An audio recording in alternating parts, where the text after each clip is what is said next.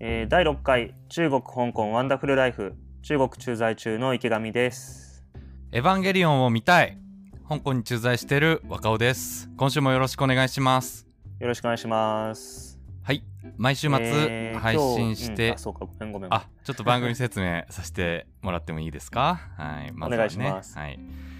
毎週末配信していきますこの番組では中国と香港に駐在している池上と若尾の2人が現地の生活模様を発信していくポッドキャストですはい以上ですはい、はい6回目なのにまだ慣れなかったねいやまずはねちょっと番組説明をしてからということで、んはいなはいなんか言いかけたそれでかぶってえっ、とねいや今日の日付言おうと思ったんだけど、はいはい今日は3月10日の水曜日そうですねはいはいで前回の収録が木曜日だったっけそうです先週の木曜日木曜日に収録したんだけど土日に編集したんでなんかうん若尾と土日もずっと話してたような気持ちになって、うんあんまり久しぶりの感じがしないですね。そうだねまあちょっとしかもね月曜日また別途打ち合わせもしたからなおさらねうんうんうそうねうんはい月曜日の打ち合わせの話はまたちょっと今は秘密のままにしておいて、そうね楽しみにってちょ感っとじ今後のお楽しみで次の回か次のそのさらに次の回ぐらいでちょっと面白い企画を予定しているのでお楽しみにしていただきましょそうですう。ねはい、はい、でどうですかもうこの間の木曜日から、えー約1週間若尾の方で何か面白いことありましたかいやもう冒頭言った通りですよ。エヴァンゲリオンを見たい。あ「エのヴァンゲリオンね」そうこの月曜からね日本で公開始まってまあ一応上波9含めて僕も全部見てるのでしかも9は一緒に見たよね池上そうそうそう新宿かどっかに2人で行ってみたよね、うんいやあれまだ関西いた時じゃないあれ関西だっけじゃあ大阪かうん大阪とかだったと思うか神戸か大阪だねううんうんんそあれが何年前ういやもうあれ10年近く前になるじゃない9年8年か9年かぐらい前だから、いやもうあれでさ面白か映画の内容も面白かったんだけどやっぱりこう謎が残ってこのあとどうなるんだろうっていう風に思った記憶があるのでちょっとね「エヴァンゲリオン」ぜひ見てみたいんだよ早く香港でね上映されないかなっていう風に思ってんだよね香港は割と上映されるの日本の映画はあのね結構もう日本で上映されて12ヶ月ぐらいしたら香港でも上映されるそういう流れになってるみたい。あ本当にうん、あの最近だと「鬼滅の刃」ももう香港でやってるしなんならこう周りの香港人も見て面白いって言ってたから結構ねやってるでなんかねマイナーなやつもそういうメジャーどころだけじゃなくてあの香港で上映してるみたいだからなんか一つもう流れができてるんだろうねその会社同士のやり取り含め配給関係あそうなんだ、うんいやこっちはねあんまり日本の映画上映されてないんじゃないかなそうなんだまあやっぱ権利関係とかいろいろあるもんねうんちょっとよくわかんないけど日本多分「鬼滅の刃」はやってなかったと思うけどねあそううんだからあの無限列車編も見たくて見たくてしょうがないんだけど今見る手段普通にないよねないね悪いことしない限り、うんそうねうんまだだって上映してんじゃない日本でも日本だとまだやってるよね、うん、まあ日本の上映が終わらないとソフト化されないからそうだねそれまで見れないんだよねうんそうだからもうなんかねまあアニメだったら香港ジブリもやってるみたいだし毎回あの実写の日本の映画もやってるみたいで最近だとなんか大泉洋さん主演の「新解釈三国志」だっけなそれが香港で始まってあ日本でねちょっと前にやってた映画なんだけどもうなんなら大泉洋さん面白いですよねみたいにローカルスタッフが言っててあ知ってんだみたいな日本のタレントとか、えーうんそんな感じだわなんか日中合作で最近映画作ったのが上映されてて、うんえっ、と、だから、長澤まさみさんとか、うん妻夫木くんとか、おうその辺の俳優さんが出てる映画が今、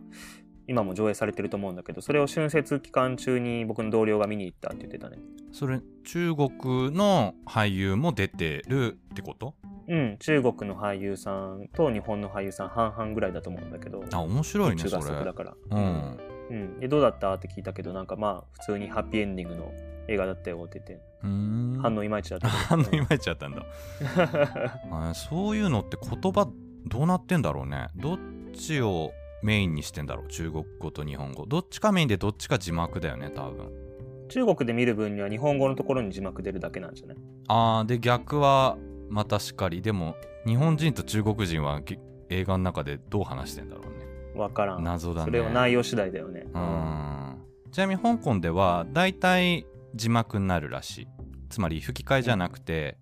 日本語のままで喋っていて字幕で広東語が入れられてるっていう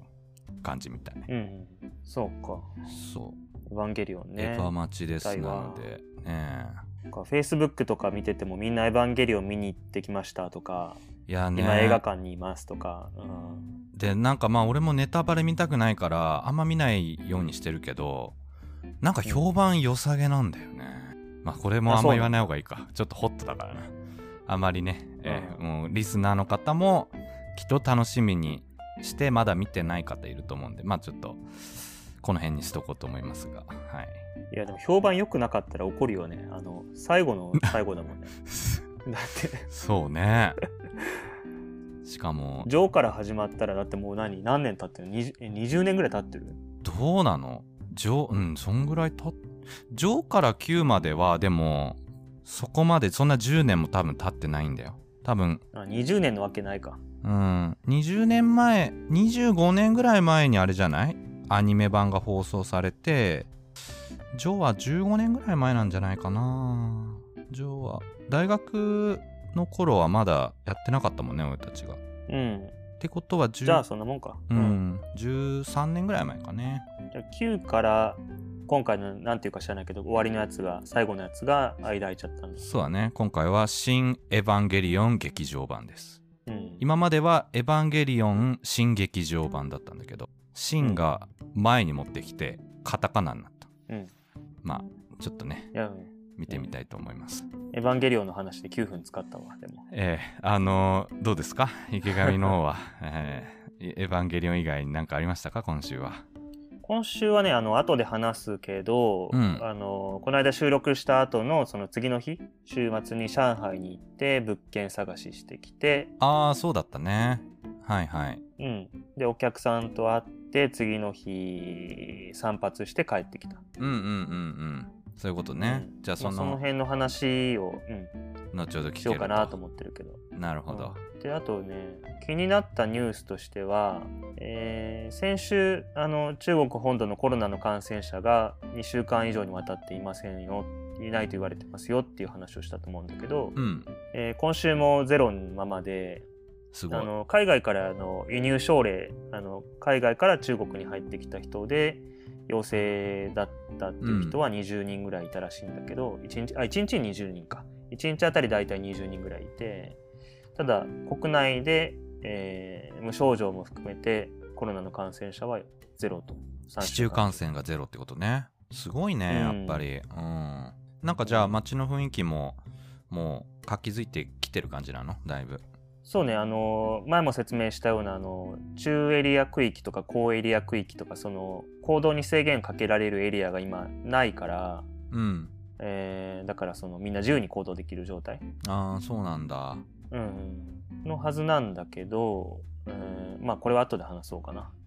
はいはいえーっはとい、ね、えーえーっと一昨日の外務省の会見でうんあの中国版の国際旅行健康証明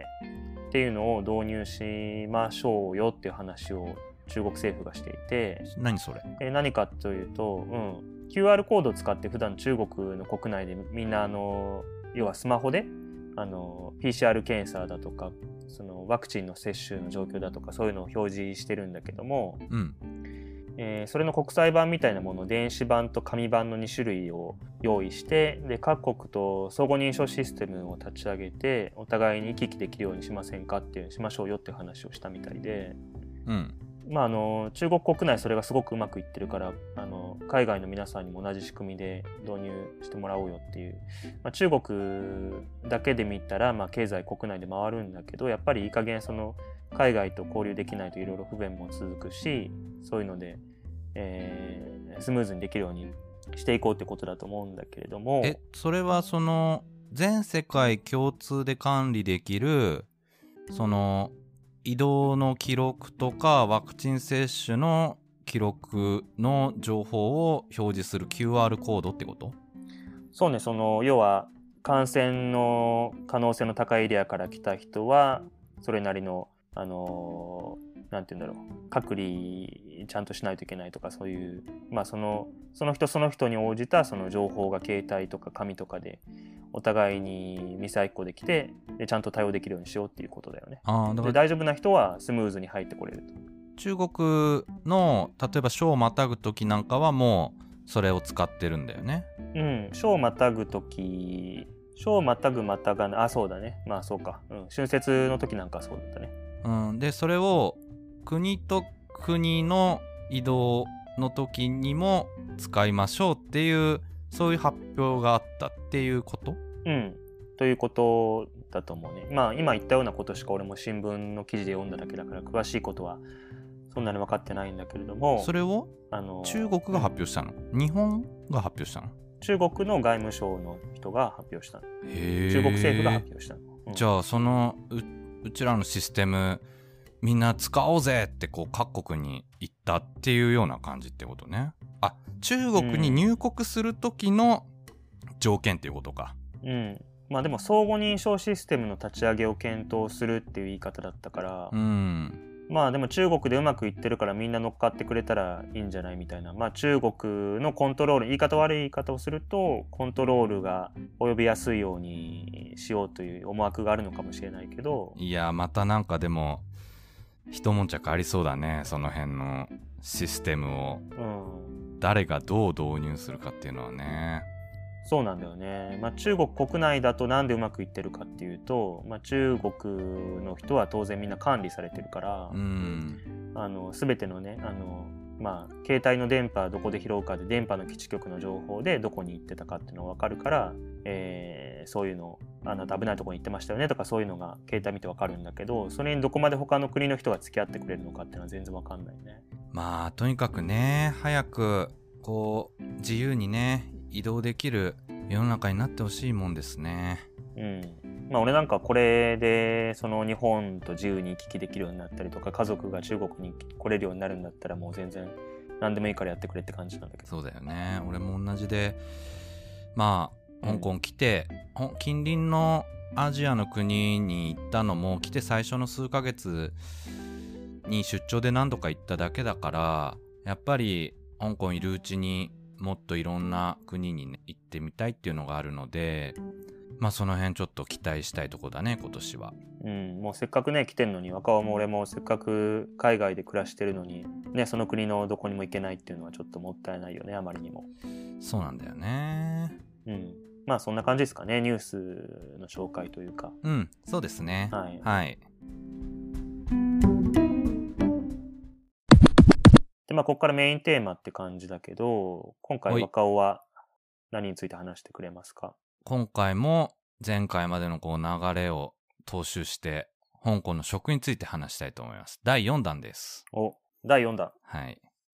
はい、第4弾は何についてあの、これまで結構、香港の食っていうテーマの中でも、なんかもうみんなが知ってるようなカジュアルなヤムチャとか広東料理とかそういうものを話してきたんだけれど、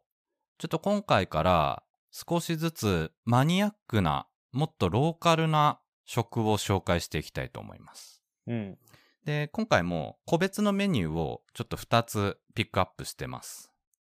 1つ目、香港の食第4弾、えー香ばしい香りと味を楽しめる土鍋ご飯です。土鍋ご飯土鍋ご飯、おう香港でね、有名なの。料理うで。んこれあの、日本だと白飯を炊くイメージあると思うのね。普通の炊飯器じゃなくて土鍋ご飯で白飯を炊くことによってすごいふっくらとした炊き上がりでいい香りがするっていう、まあ、そういうイメージが多いと思うんだけど香港だとその白飯だけじゃなくそれこそ先週のおかゆみたいにいろんな具材が入った釜飯みたいなそんなイメージなの。うーん。でレストランでもいっぱい土鍋ご飯あるし家でもみんな作ってる。うん。で、広東語ではちなみに、この土鍋ご飯、ボーチャイファンって言って、これもうみんな知ってる。ボーチャイファンって言えば、うんもうみんなわかるっていう、うんそんな料理で、まあこう、どういう風にこう作るかっていうと、あの、最初炊くのは一緒なの、日本と。つまり土鍋でこう白飯を炊くんだけれども、でもその炊いてる途中に、こう具材を入れて、その具材っていうのもまあ、肉だとか野菜だとかキノコだとか、それにあらかじめ下味をつけておいて、で、炊いてる途中に入れて、さらに、こう、蓋をまた閉じてご飯を炊くのね。うん、で、炊き上がったら、最後にまた、今度は、ちょっとね、甘い醤油ベースのタレを、バッと土鍋の中にかけて、で、さらにまた蓋をして、こう、蒸らすの。うん。で、そうすることで、あの、その醤油ベースのタレが程よく蒸らされて、こう、食べるっていう時に、蓋を開けた時に、すごいこう、香ばしい香りうんがして、味も染み渡った、そんな仕上がりになるの。もうなんか聞いただけで美味しいよね。いや、そう。そうでしょもう想像できるでしょ、こうなんか、うんちょっ。と、あの、し醤油がさ、蒸らされて、す香りが際立ってるような様子。うん。これがね、めちゃめちゃ美味しくて、あのー具もね、あのーまあ、肉とか、あと海鮮。で、トッピングで、まあ、卵とかネギとか、あるんだけれども、あのーあ、例によってね、これまた具の種類がめちゃくちゃあって、土鍋ご飯の専門店もあるんだけど、あの、もう何何種類も、なんか数十種類ブワーってまたあるの。で、なんか、珍しい料理では具ではカエルとかもあったカエルは結構スタンダードでしょ、こっちでは。あのね香港ではあちょっとこれまたいいろんな人に聞いてみようと思うけどまだ俺カエルは土鍋料理でしか見たことないあ、本当に。うんしかもうち、昼飯でしょっちゅう出るけどね。あそうなんだじゃあしょっちゅう食べてんの、うん。週に2回ぐらい食べてるよ。そうなんだ俺ちょっとその土鍋ご飯のお店も行ったんだけど、その時もちょっとこう躊躇しちゃってまだカエル食べてないんだけどどうですあそかうカエルカエルはね、あの、別に珍しい味じゃなくて、うん結構その、なんて言うんだろう。えー食感的には、鶏肉を少しプルプルさせた感じで、あー味は白身魚と鶏肉の間ぐらいの、まあ、淡白な感じ。あ、そうなんだ。淡白な感じだけど、ちょっとプルプルしてるうん感じなんだ。プルプルとポソポソの間ぐら い。 プルプルとポソポソの間も普通の 食感でしょ、それは。 どんなんそれ。食べやすいんだよね。あの、骨が、あの、 うん。優しいというか、なんていうか、そのあー、ばらけやすいから、肉と骨がばらけやすいから。ああ、そうなんだ。うほぐれやすいんだ。んうん。へえ。ちょっと今度食べてみるわ、じゃあ。うん。うん。ごめん、あの、 その、あのん、若若尾がその広東料理、香港の料理を紹介するくだりで、実うはんこんな料理があって、はいはい。専門店もあって、うん具材が何種類もあるんですっていうのは、なんかうん毎回言って 毎るのを聞回いて笑言っっちゃてる けど、実際そうなんだもんだって。 実際にもうなんか、もう、ブワーって、当然メニューも、あの、香港だから漢字ですよ。漢字のなんかう、ん羅列が、メニューに何ページにもわたって、あの、あるんだもん。一つのカテゴリーだけでね。ったうん。だから事い実やわをかそるよのまま述べてる。ですよ、こ れでも。毎回その必ず料理紹介するときに専門店があって具材が100種類ぐらいあるそうだよ毎回そうそう。言ってほしい。うん、 そうです。実際そうだから。うん。別にうんなんか、何らかのフォーマットを、あの、に適用して読み上げてるだけじゃないから ね。実際にそうだから。土鍋ご飯はツイッターに上げてたっけあ土鍋ご飯もね、うん、あげた。ちょっと前に。本当にうん。えちょっと待ってよ。はい。ちょっと見てみて。せっかくなので実物を。あのーまあ、俺が行ったところも、香港のヤーマー亭っていうエリアで、結構まあお店がそもそも多いしまあそういう繁華街で土鍋ご飯のお店専門店も結構あるエリアなんだよね。あ、土鍋ってこれ、あれだね。うん、土鍋って聞いたら結構大きくてなんか3、4人前入ってるイメージだったけど、うんうん1人分の土鍋なんだね。ああそうだね一人分うんだからちょっと大きさもねこう少し控えめな大きさででもほらこれああ醤油がさご飯にうん。こう染み渡ってるでしょうん、染み渡ってんね。そうこれが美味しいしあとねこれ写真見えるかなおこげがねあるのやっぱ鍋いやと見える接し見えてるる面にうんこれがまたね、あのおこげはカリカリしてるんだけどもちろんあのんふんわりしたお米とこう混ぜると、あの香ばしいその味に加えてカリカリとした食感も混ざってそれもねすごいやっぱり食べててね美味しいなって思うねうん。うんいや、これ絶対美味しいよねう。ん これでもツイッターのその書き込みでも、うん香港では専門店も多く、うんお店によっては100種類近く具材の種類があり ます。そうそう。いや、ちょっとね、うん、ひねり出してこれですわ、僕は。なんとか紹介文ひねり出してこれですけれども。まあでも専門店がそれだけ多いってことは、その食のバリエーションがすごいんだね、香港はやっぱり。そうね、ちょっといろいろ食べてみようと思うわ。値段もね、うん。香港ドルで40ドルから60ドルぐらいなんで、まあ、600円、700円、そこそこ。なので、まあ、あの、普通に一食の食事としては、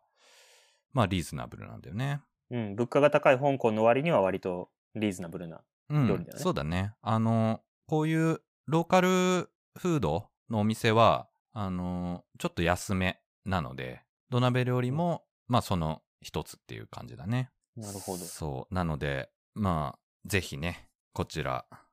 皆さんお越しの際はお試しください。こはれがい。一つ目。わかりました。はい。土鍋料理。うんあ、そうか、それ一つ目か、二つ目もあるんだね。そう今日、そう、二つちょっと用意しました。で、二つ目が、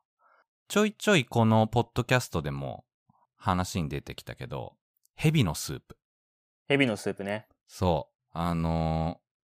これね、香港では体が温まる冬の料理としてみんな食べてんだって。うん。で、まあこれどんなんかっていうと、あの、広東語では、青寒、多分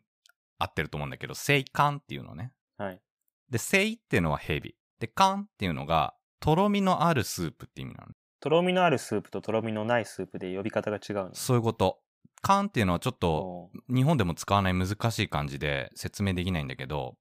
サラサラしてるスープの方は、お湯の湯って書いて、なんかトンだとかなんかそんな読み方すんの。うんなのでこの、青寒の寒っていうのは、さらっとしてないとろみのあるスープっていう意味で、で、このヘビのスープっていうのは、ヘビだけじゃなくて、鶏とか豚と一緒に煮込まれて、まあこれまたすごいね、コクのあるスープっていう特徴なのヘビだけじゃなくて、豚とか鶏とかも入ってるの、一緒に。そう、豚とか鶏とか、あのー野菜、あ、なんかね、定番の組み合わせがあって、豚、鶏、キノコ、生姜。うん。で、まあ、生姜ってのも、ああれだよね、体が温まるってのに一役買ってるよね。なんかその、需要競争効果っていうのも、香港の間ではヘビがあるっていう風にされてるらしくって、あの、結構ちょっと周りの香港人にも聞いてみたら、なんかね、冬以外はあんまりそもそも飲まないみたい。うん。で、あとね、ちょっと、職場の20代の香港人に聞いたら、ほとんど飲んだことないって言ってたから、若い世代もあんまり飲まないっぽいね。うんう。ん。ちょっとこう、だからそういう紅葉を信じてたりする人が飲むものみたい。やっぱり若い人からすると気持ち悪いって感じなの。うん、そういう感じみたいだね。で、まあ、体が温まるっていうのも、ちょっとこう、広東料理の伝統みたいなところがあるから、まあ本当なのかなっていうふうに、あんまり信じきってはないんじゃないかな。味はどんな感じ味はね、あのー脂身がこう少なくて、身が引き締まったような感じ。うん。うん、だから、鶏肉のささみにちょっと似た食感で、そうそうそう。だから、なんていうのこう、脂身もないから、なんかこう食べてて、そのヘルシーな印象はあったね。じゃああれだね、あの、ボディービルダー的にはいい食材だよね。ああボディービルダー的にはね別にボディービルダーに限らず、うん、もう広くあまねくいい食材なんじゃないかなとは思うんだけど、いやこれが例によってでもヘビ専門店があるんですよやっ ぱり。でそこではあ広州あ香港だけじゃなくて広州にもあってもう広東料理の定番らしいんだけどあの唐揚げとか炒め物とかそういうのもある蛇の唐揚げ。そうこれまだちょっと俺もね丸ごと揚げちゃってる。うん。うん、食べたことないんだけど、まあだから鶏の唐揚げのような海苔なんだと思うん。う。うん。まあ、蛇って聞いたらちょっとギョッとするけど、うんまあ、変わんないよね。別に食べれるんだろうね、普通に。まあそのさっき言ったカエルもそうだし、オーストラリアだとワニも食べるよね、確か。うん、うん。ワニ肉。食べる食べる。うんねえ。だからまあ、爬虫類や両生類って意味では、まあその延長線だよね。そう。で、ちょっと面白いのが、まあそうやってこう、体を温めたり、需要競争効果なるものがあるとされてるヘビなんだけど、これがなんかね、本当かどうかわかんないんだけど、元々のヘビのその毒性が強いほど、その効用があるって言われてるらしいのね。おう。つまり、こう、猛毒を持った危ない蛇ほど、もちろん消毒した後、食べた時に、人間が食べた時に、こう、体に、体を温めるいい作用をもたらすって言われてるらしいの。うーん。だもんで、あれじゃないのあの、沖縄のハブ酒と同じじゃないあー、多分同じ感じだと思う。え、ハブ酒も何毒が強いと、あ、ハブは毒がそうだよね。強いから、そうそうそうう。んうん、元気になるってやつだよね。うん。 いや、でも香港のヘビスープは、ハブ酒を超えてて、もう、うん。 3種類から5種類ぐらいのヘビをスープに混ぜるん だってどれも毒の強いやつをうんでその紅葉をこうかなり上げてでその他の鳥とか豚とかまああと椎茸とか生姜を一緒に煮込んだスープとして飲むこれが香港のヘビスープのたしなみ方らしいですなんかそれ、バキとか出てこなか った。 出てきてたっないけ飲んでたヘビのスープ出てないから、なんか、レッツ海王のなんか、あの、なんか中国の格闘トーナメントみたいなやつで、なんか出てこなかったっけ違うか。あの、バキっていうのはだから漫画だよね。あの、うん。まあ、平たく言うとこう、つ強い、こう、強さを競うような漫画でね。でもいかにも出てきそうだよね。もっとこう、デフォルメされた形で、こうね、うんもうなんか猛毒でキシャーってなってるようなヘビをガッて捕まえて、それを水分して、バッて飲んで、よっしゃーみたい なね。これで俺は元気になったぞ、みたいな。いやでもそれが然興味湧いてきたわその何種類もヘビ入れて、うんしかも毒の強いやつの方が体にいいみたいなそうらしいですす。そう。少少年漫画の世界だそうだね。 設定的にありそうだよ ね。そう。うんあ本当にそう。まあ、ここのね。専門店に行くとそのヘビの種類で選ぶのいや、もうね、その店ごとのブレンドがもう決まってる。なるほどそう。こっちが、うーん、今日はじゃあこのヘビとこのヘビでっていう風に選ぶんじゃなくて、もうその、のお店はこのヘビとこのヘビとこのヘビを使って煮込んでますっていう風にもう決まってる。あー、うんあでもその方がなんか信頼できるねまあね、そうだね。よくわかんないからうね、んヘビの種類。選べないよ、そん な。そ う。でもあれでしょ高いんでしょヘビの方は土鍋と違っていや、そう思うでしょうんそれがそうでもないんだよ。ほほ ほそうでもない。あの、これもね、もう、600円とか700円とか、そんぐらい。うんあそうなの、うん。えそのいろんな種類のヘビ入れたやばいやつでも700円ぐらいそう、ま あ、やばくないけど、いろんな種類入ったヘビのスープを、こう、ボンと出して、みんなでこう、飲むようなお量うでん出てきて、うん、一人600円とか700円、うん、そんぐらいだった気がする。それはヘビの肉も食べるんだよね。ヘビの肉も出汁じゃなくて、その食べる目的で入ってるんだよね。そう、ほんさっき言ったように、あの、ちょっと身が引き締まったヘビの肉っていうのも、普通に具材として入ってる。なるほど。なので、まあ特にね、こう、香港に冬にお越しの方、ぜひトライしてみてください。あの、検索すればヘビの専門店いっぱい出てきますんで。いや、それはぜひトライしたいね。がぜん、もう、興味出てきたわ。うん。ね、池上もいずれ香港来た時飲んでみましょう。うん。はい。食べます。はい。そんな感じです。そんな感じはい。じゃあ若尾の今日のメインテーマは、えーっと、土鍋ご飯とヘビスープ。はい。そうですね。はこんな感じい。ね。池上ははい。うん。えっとね、こっちは、あの、まあ、上海に行った話しようかなと思ったんだけど、うん。まあ、上海の話というより、上海、えーまあ、家探したんだけど、まあ、滞在時間もそんなに長くないし、上海のことまだペラペラ喋れるほど知らないから、うん。上海に行って帰ってきた話っていう方が正確なのかもしれないんだけど、どうぞ。えーっと、まあ今南通に住んでるんですけど、南東に。で、南東から上海に行こうと思うと、昔は高速バスで行ってたらしいんですけども、今はあの、便利なことに新幹線が通ってまして、えー日本と同じような新幹線が走ってまして、で、それに乗っていくんだけど、だいたいだから1時間半ぐらいうーん。かかります。ううんん。あ、言ってたね。うん。はい。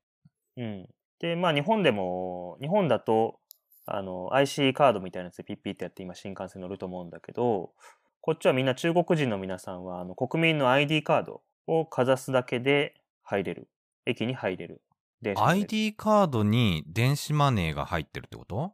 電子マネーじゃなくて、その予約情報を ID カードに紐付けてあるんだよね。へえ。そうなんだ。で、お金はその予約するときにもうアリペイか WeChat ペイかで払い済みなんだと思う。すごいね。そうなってんだ。うん。じゃあ日本人はどうするのって話なんだけど、確かに日。本人はあの ID カード持ってない日本人も含めて外国人みんな ID カード持ってないんで、えーそういう人はパスポート、うん。うん、パスポートをかざす窓口も別に用意されててそこにパスポートかざすと入れる駅に入れる、そうなんだ。うん、でやっぱり携帯のアプリであの電車を予約して予約するときにそのパスポートの番号も入れて、えーその支払いもそのアプリ上でアリペイとかで済ませるでパスポートかざすと入れるとすごいね。十分ハイテクだね。うん。で、最近はコロナの関係で、新幹線の駅に入るときには、あの、体温測定がまず、えーあの、カメラ式の、光学式の体温測定で、まず測られて、で、その後で、あの、さっきも言ったような QR コードの健康コードを、うあん。の、提示を求められて、それを見せると。で、その後で、あの、まあ、これはコロナと関係ないと思うんだけど、荷物検査があって、身体検査があって、で、やっと入港できて、あとは電車乗るだけ。なるほど。って感じ。うん。こんな感じね。結構大変だね。でい結構、まあそうだね。まあ大変。日本の新幹線よりはちょっと大変かもね。日本のね、新確か幹線と比べると、なんなら飛行機、ね、日本の国内線乗る前ぐらいな工程がある感じだね。今、聞いてると中国。にうん。まあでも、しあの、飛行機ほどそんなに、なんだろう、カッチリカッチリしてないから。ただ、駅に入るときに、あの、荷物をそのゲートにくぐらせたりとか、うん。レントゲンピッてやるだけだから、うん。まあそんな大変ではないんだけど。なるほど。でね、あの、行きは良かったんだけど、その旅を終えて帰ってくるとき、うん。帰ってくるときにあの、まあ、外国人だったからなのかわからないけどその普通に通れる改札と違うところを通されてプそのプレハブ小屋みたいなところに行かされて、うんそしたらその、まあ、これはコロナの関係なんだけどそのパスポートのその入国日スタンプのところを写真撮られてでさっきも言った健康コードの写真も撮られてで健康コードの他にあの肯定肯定コードかなそのうん。健康コードっていうのは、あの、危ないところに行ってないかとか、感染者と濃厚接触してないかとか、そういう情報が、あの、緑の QR コードだったり、赤の QR コードだったりで表示されるんだけれども、その肯定コードっていうのは、その、携帯電波の基地局の情報を頼りに、えーまあ、位置情報に紐づいて、危ないところに行ってるか行ってないかで、あの、表示されるアプリえ、が別に、うん。なんで、でもそれ、池上が、その抜き打ち検査みたいな感じでされたのそれ。うん、理由の説明は受けてないけど、みんなおそらがくされるわけじゃないんでしょうん、外国人だからその最近外から入ってきた人だと思われてそのリスクが高いと思われたのかわからない他の中国人の人もたまに通されてたかうらー、んうんちょっと選ぶどうして選ばれたのかわからないけど、うんああ、そうなんだ。へえだからそのさっきも言った通り中国本土で今感染者ゼロの状態なのにそこまで厳しくやってて、うん。うんま厳あ、しいすねごいなっていう感じだよねうん厳しいねまあ厳しいと言ってもいろいろチェックされるだけなんだけどだからそのパスポートと健康コードと肯定コードとそれからあのどこに住んでるんだとか何しに来たんだとか電話番号教えてくれとかうん。まあそんな感じ。まあでも割と、あの、お兄さん愛想良くて、そんなに不快な思いはしなかったんだけど。なるほどね。そんな感じで、まあ移動するにも結構気を使うというか、まあ気を使ってもらってるからこそ逆に安心して行動できるっていうことでもあるかもしれないけどね。うん。そういうことね。あとは、さっきその国民 ID カードの話をしたんだけれども、国民 ID 番号で言うと、もう本当にあの中国の皆さん、その、その ID 番号がないと何もできないような感じで、うん。例えば、あの、南通の自転車ね、レンタル自転車がいろんな街中にいっぱい止まってるんだけど、うん。そのアプリを使うのにもその国民 ID 番号がいるんで、外国人は乗れないんだよね。あの、国レ民ンタル ID バイクカードってのは、日本でいうところの、あれか、マイナンバーカードみたいなやつか。そうだね。マイナンバーカードが完全にその定着した感じというか。そういうことね。で、民間のサービスも、それを使って、みんな登録してるわけだ。うん。うん。そうだから俺なんか困ってるのが、その自転車乗れないっていうのもあるけど、あの、プロテインをね、 あの、うん。海外から輸入するんですよ。安いから。で、いつもお気に入りで飲んでるやつがあるんだけど、はいはい。マイプロテインっていうやつがね、それがあって、それ輸入して買わないといけないんだけど、うん。あの、輸入しようとすると、やっぱりその ID 番号がいるのよ。国民の。そうなの。全部じゃあ、うん。誰が何を頼んだかってのがわかるんだ。すそうんの国は。そうーんでまう。同じ輸入でも、その別に ID 番号いらない商品もあるから、何が境目になってるのかわかんないんだけど、とにかくそのプロテインは絶対に買えないんで、僕の好きなやつは。だから、中国人の同僚にお願いして、毎回プロテインを買ってもらってて、で、ああ、彼に話しかけると、ままたプロテインですかって言わ れる。た。 また、どうせ ID 目的なんだろうって。ああ、なるほど。だから、うんあの、輸入品の一部は ID カードの番号の提示が必要だから、外国人は買えなくて、池上みたいな日本人買えなくて、中国人しか買えないからそういうことが起きるってことね。うん、そうなんよ。そうなんだう。ん、だから本当になんか外国人の住みやすさとか暮らしやすさとか全く無視してるなっていつも思いながら、うーうんん。その辺はちょっと中国にね改善してほしいポイントではあるんだけどそうね。うん。決して反映され ないであろう、こう、外国人の一意見だけど、まあそうだよね。でもまあ その点で言うこと、んなとこで行ってもねうんあの、香港は、まあ外国人がね、多いというか、外資系企業を誘致してるだけあって、もう輸入に関しては、かなりフリーで、規制も、あの、緩いというか、緩いというか、まあ、厳しくないし、うんあと、さっき言った、その、ID カードの提示とか、あと、コロナの検査についても、中国ほど厳しくはないね。で、うん例えばコロナについて言えばあの今そういうトレース系については香港でアプリがあの指定のアプリがあってレストランに入店するときはそのアプリを使って必ず QR コードをそれぞれ読まないといけないことになってるね。でも、もうトレース管理としてはそれぐらいで、あとは、うん、そんな、そこまで厳しくはチェックされてないっていうのが、香港のコロナ対策の現状かな。もちろん、あの、レストランの時間の制限とか人数制限っていうのはあって、それはみんな守ってるんだけど、そういった、あの、ね、IT を使った行動記録の管理っていうのは、せいぜいレストランの出入りの記録ぐらいだね。うん、うん。なるほどまあ香港はねまだ何十人か出てるのかな一日あたり今ね、それでももう10人前後。うんうん。市中感染はね。その10人前後出た区域がロックダウンされたりとかそういう対応をしてるのかなもうちょっと出ると、その区域をこう2日間、うん、ロックダウン、プチロックダウンみたいな感じの対応してるね。うんうん。 10人ぐらいだとそんなに厳しくないっていうか。そうだと思う。うん。そこも中国の方が厳しいのかないや中国はもう10人と言わず、1人でも出たらロックダウンすると思う。うん、さすだがかだらね。市で、市内で6人出ましたとかなったらもう市全員、まあ、その区域は当然ロックダウンされるし市全体から出入りできなくなってうん。市民全員何千万人 PCR 検査その3日間ぐらいで終わると思 う。はあ、すげえ。スケールが、スケールが違 うね。その、だって市っつったって、もう、日本でイメージする市とは全然規模が違うでしょその、うん、なんだ、全然違う何十万人とか何百万人とかの規模なわけでしょ普通に。うん、いやー、すごいね。なるほど。なんかそういうの知ってるから日本でね東京でまた300人今日も出てると思うけどうん。あまあ減らん減らんよねそれは あー、ま あね。どこまで厳しくするかっていうね。まあまあ、そこはね、ちょっといろいろ考え方があるから、まあ難しいところではあるけどね。うん。うんさあ何の話だっけまあだからその ID カードの話をしたんだよねそうだね。まあでも ID カードはそんなところで、はいはい。それでで、まあ、あと家探しか。家を探して、探したんだけど、まあ、その、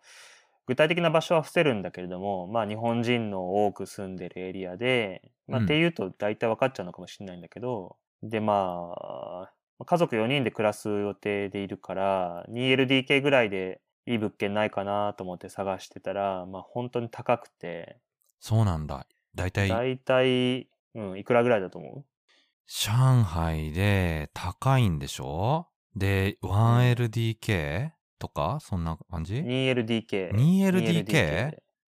?30 万。もっとか。35万。あ、でも30万円ぐらいだね。あ、30万ぐら2いなん万だ。元前後。あー、するね。高いなと思ってね。やっぱり、上海だから高い。他のエリアだともうちょっと安いもんかな。南通だと1万元も絶対しないと思うね。なんぼいいマンションでも。 1万元もしないってことは、15万円しないとか、そんぐらいってことうん。7000元、8000元ぐらいで大体いいとこ住めると思うんだけど。 10万ちょいね。で、まあ、うん。詳しいことわかんないんだけど、俺はあんまりそういう経済的なことが詳しくないからあれなんだけど、あの、不動産屋さんに聞いたら、うん。まあその、購入価格の割にはその賃貸料としてはすごく安いですとか言ってたんだけど、まあそれだけ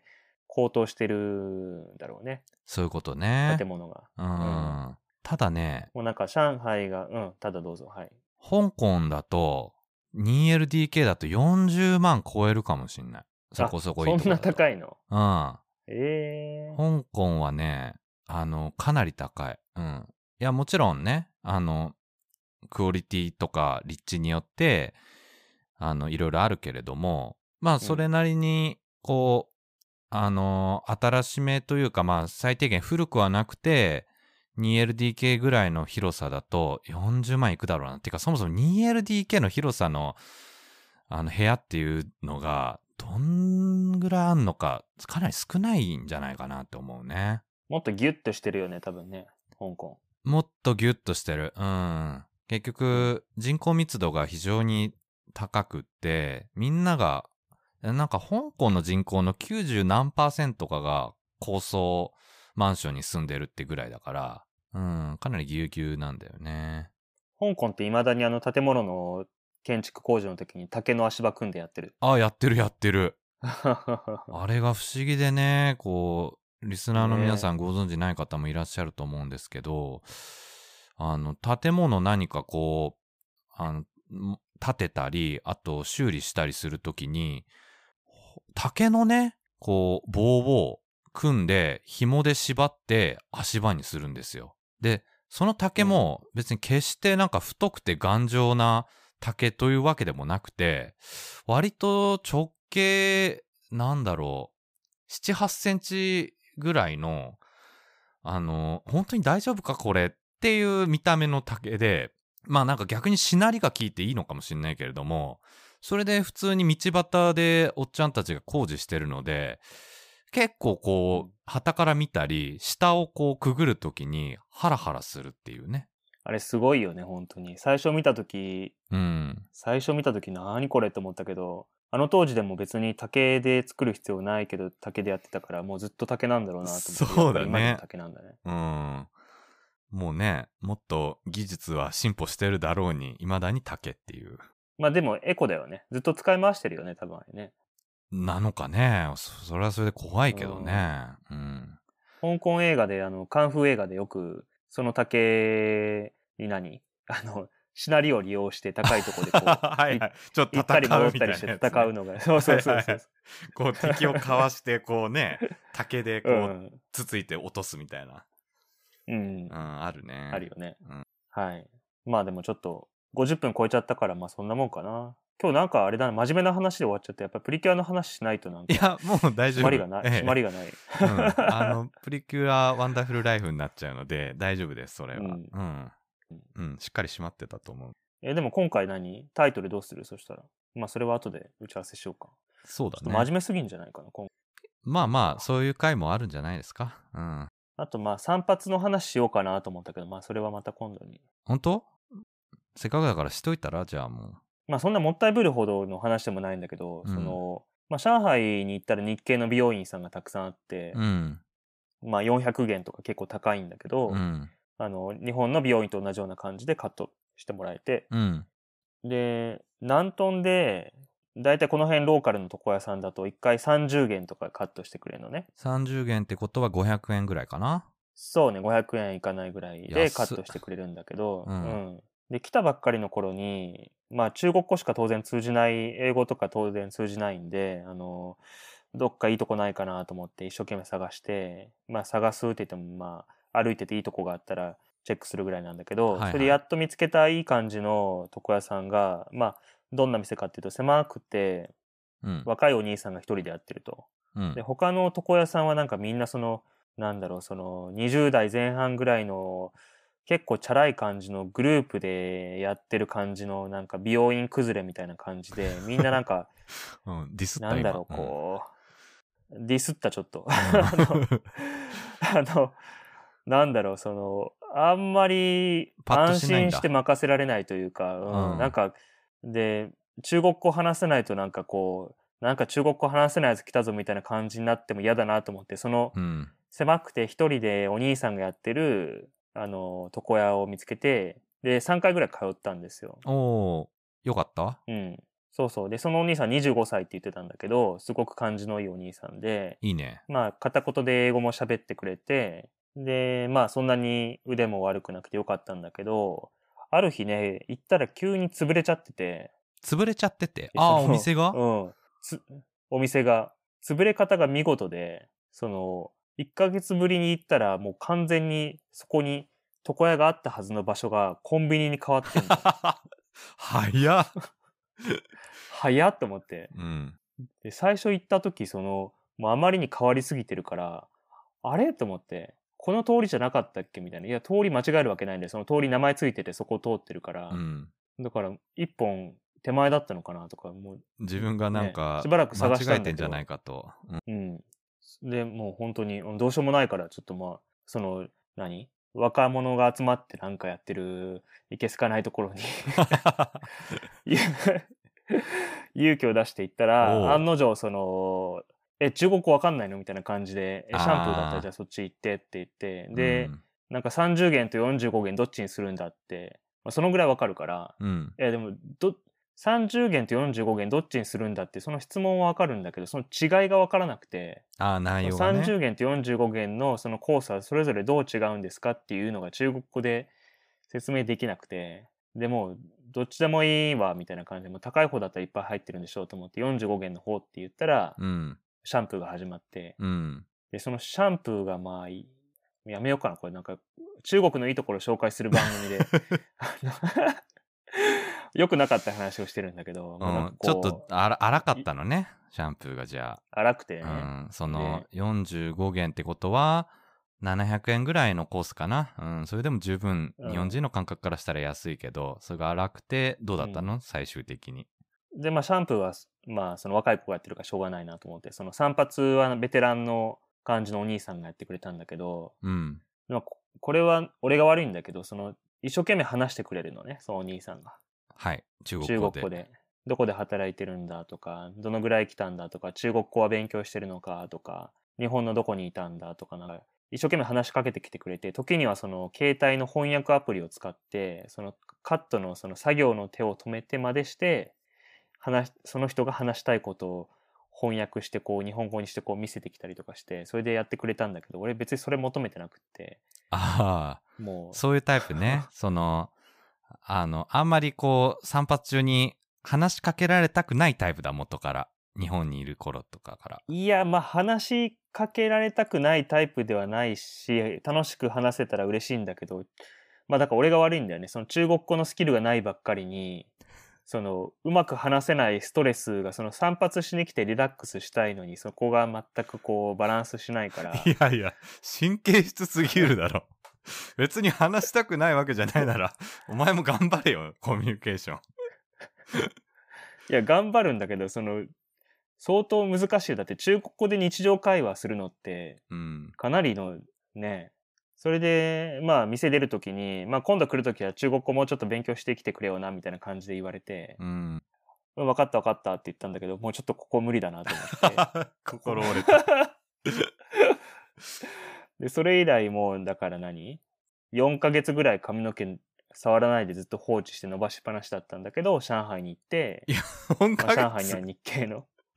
ううんん。そうだから借り上げてたんだけどねその時は借り上げてもらったんだけど横を、まあ、2ブロックみたいな感じでそれがもう完全に論言になるぐらいまでちょっと言い過ぎたけど、うん。どんだけうん、そこがね、嫌だったんだよけ ど。あでも、し上海で行けたんだ。うん、上海で行って日本人の美容師さんが来てくれてあ、日本人なんまあだ、しかも。うん、うんどうだったいやまあすごく良か ったですすごく良かった。 うん、それは良かったわ。うんまあほっとしたというか、うん。うん。うんなるほどね。まあオチはないんですけどまあまあ、ちょっとね、まあ、今日はあれだけど、俺も、ちょっと香港の、そういう、床屋事情みたいなのも、いずれ話せたらと思う。へえ、なるほどね。うんわ、かりました。まあ、この番組的にはもっとそのローカルのところに行ってネタを作る方が正解なんだと思ねえ、まあでもせっかくだからね、うん。やってみるのも面白いかもしれない。そんなね、ちょっとこう、うん、う、ぐいぐい話す、中国語で話しかけられたぐらいで心折れず に、ね、楽しむぐらいの心づもりでやってみるのもまあそうねいいかもしれまなあ、いで当時すけど。この番組があればもうちょっと頑張ったかもしれ ない当時そうね。うん。話すネタになると思えば、はいきっと頑張れると思いますので。はい。うん。まあちょっと、実は、あの、番組最長記録今更新してて、1時間超えちゃってるんで、まあこのぐらいにしようかなと。編集前で1時間ね。はい。うん。はい。はい。わかりました。大丈夫ですか大丈夫で話すそびれたことないですかいや、もう十分です。はい。えー、番組概要欄に Twitter アカウントを載せてますので、ぜひ皆さんお気軽にメッセージをください。えーアンカーでお聞きの方は、あの、ボイスメッセージの方もどしどしお寄せいただけたらありがたいです。まあ来週はね、また、あの、ちょっと新展開あるかもしれないんで、うん楽しみにして待ってたら、待ってもらえたらと思います。はい。まあ来週か、もしくはその次の週ですね。はい。うん。はい。じゃあそんな感じで、はいえーそれでは、中国、香港、ワンダフルライフ、お送りしたのは池上と、若尾でした。どうもありがとうございました。